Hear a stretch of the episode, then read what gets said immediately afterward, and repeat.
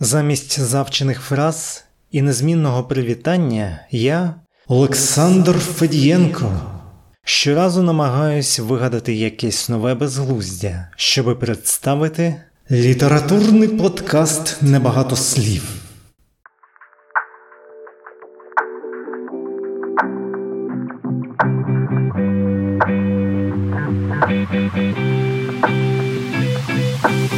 Вже 15 випуск, уявіть собі. Але у мене така смішна кількість слухачів, що я майже впевнений, що не маю фанатів, які мене сталкерять. Що там, вже придумали спільноту Буккаст українською, де я міг би себе рекламувати? Сьогодні у випуску сама лише книжка Кензабуро Оє, єдина, яку видали у фоліо але не в тій серії, де дірки в обкладинці. Перший роман про народження дитини з вадами розвитку і сумніви батька.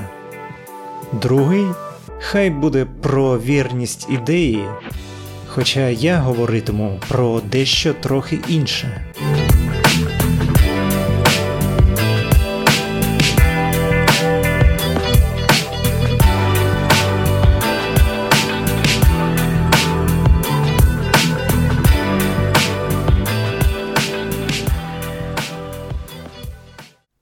Розділ перший Кензабуро Ое Особистий досвід.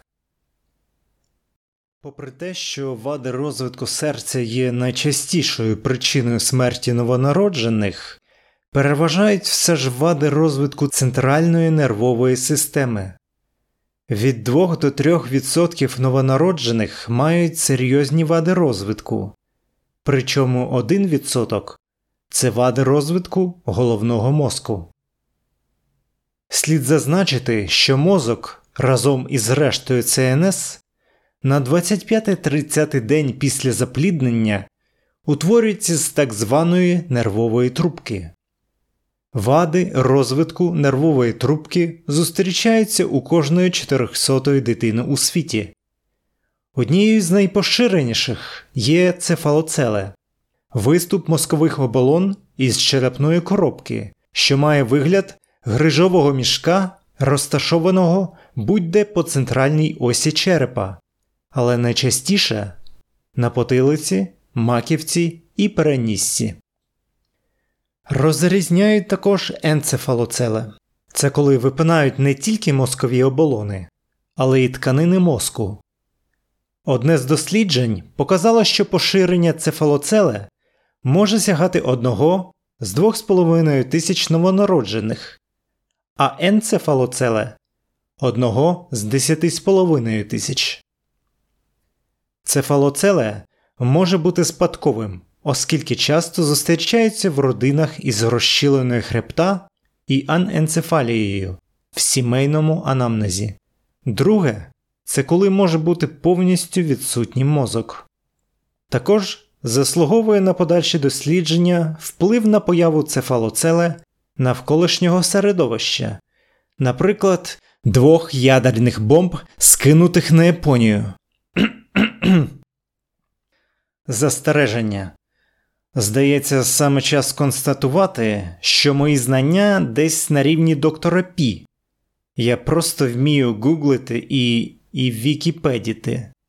Посилань на дослідження також не буде.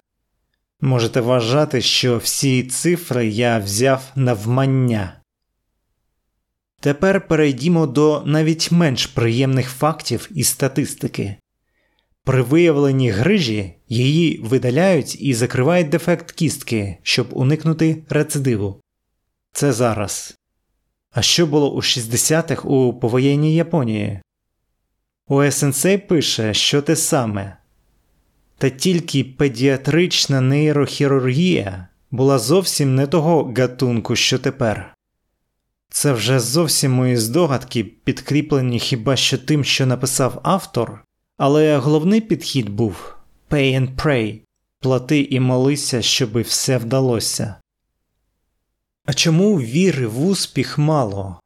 Напевно, ще тоді розуміли, що одна хвороба мозку тягне за собою іншу.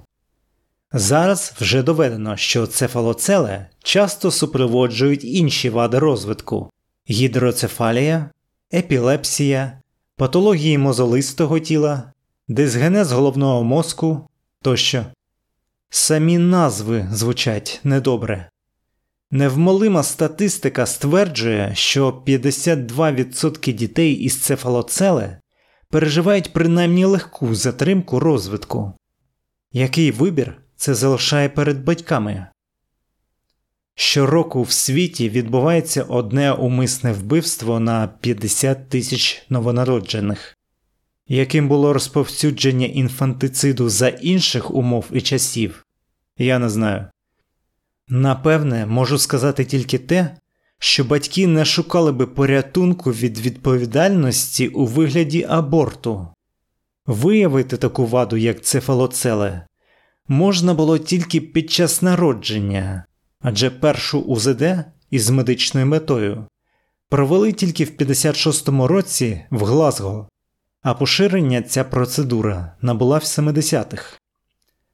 Тобто, як я вже казав, треба дочекатися пологів, а побачивши, що вони принесли, молитися, що операція з видалення грижі пройде успішно і ніяк не позначиться на подальшому розвитку дитини.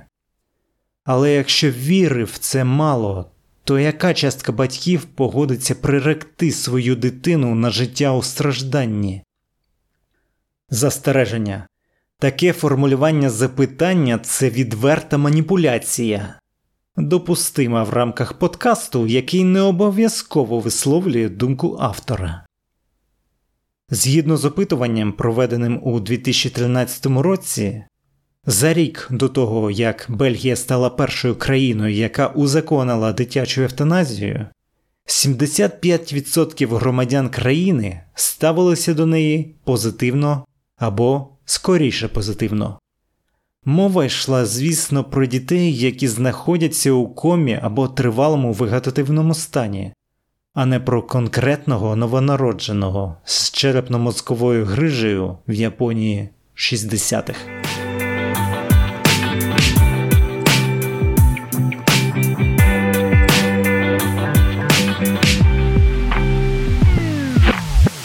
Розділ другий Кензабуро Оє Обійняли мене води до душі моєї.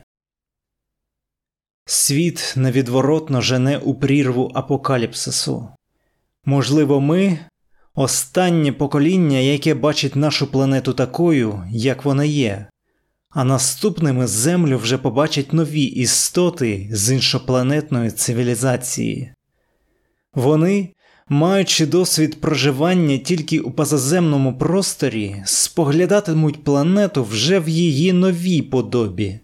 І не буде нікого, хто пояснить їм усі зваби і відрази землі минулого тієї землі, яку бачили ми. Хіба що. Хіба що залишиться посланець, так би мовити, повірений нашого світу? Стоп! Невже ціла планета вартує згадки про неї в майбутньому? Невже вся вона вартує того, щоби перед прибульцями захищати її права? А як щодо людства, Воно, безперечно, і буде причиною зникнення того світу, яким ми його знаємо. Техногенні катастрофи, зміна клімату, ядерний попіл, промивання мізків у промислових масштабах призведуть до загибелі світу. І було би соромно зізнатися перед нашими гостями, що тут царювали такі телепні, як ми. Можливо, вони з більшою повагою поставилися би до земної кулі, якби вважали, що на ній панували величні кити і дерева, тридцятиметрові сині кити і стометрові секвої. Застосування таких чисел для вимірювання живих організмів здається майже безглуздим, такі розміри просто неможливо осягнути та й те, що ховається в їх існуванні, так само. А вже ж, ставати на захист людства, яке ввергає світу пітьму, і навіть не здатне збагнути непряму, а радше приховану велич китів і дерев, не має абсолютно ніякого сенсу. На переконання Сенсея, сам факт загибелі людства і буде для прибульців цілком змістовним посланням. А от за китів і дерев варто закинути добре слово. Зрештою, це не вони винні, вони ж найцінніше, що ми не помічаємо. Бо що довше спостерігаєш за ними, то більше переконуєшся в їх вищості над нами. Шурхіт листочка, чи шелест лісу, китова пісня, чи перегукування, які тягнуться на кілометри, вони тримають у собі таємницю непідвладну нашому розумінню, і повинен бути той, хто приверне до неї увагу нових істот. Це зробить повірений дерев і китів. Хто ще розповість, що вони найближче до богів, що ми маємо в цьому світі? Маємо і, сподіваюся, матимемо аж до того моменту, коли на землю впаде зовсім новий погляд, уже не наш.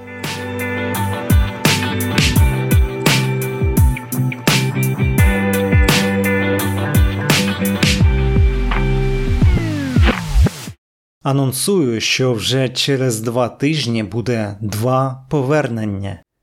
По-перше, повертається українська література, ба більше, це вперше на подкасті звучатиме думка про суч Укрліт, а саме це буде Сергій Жадан і його Ворошиловград.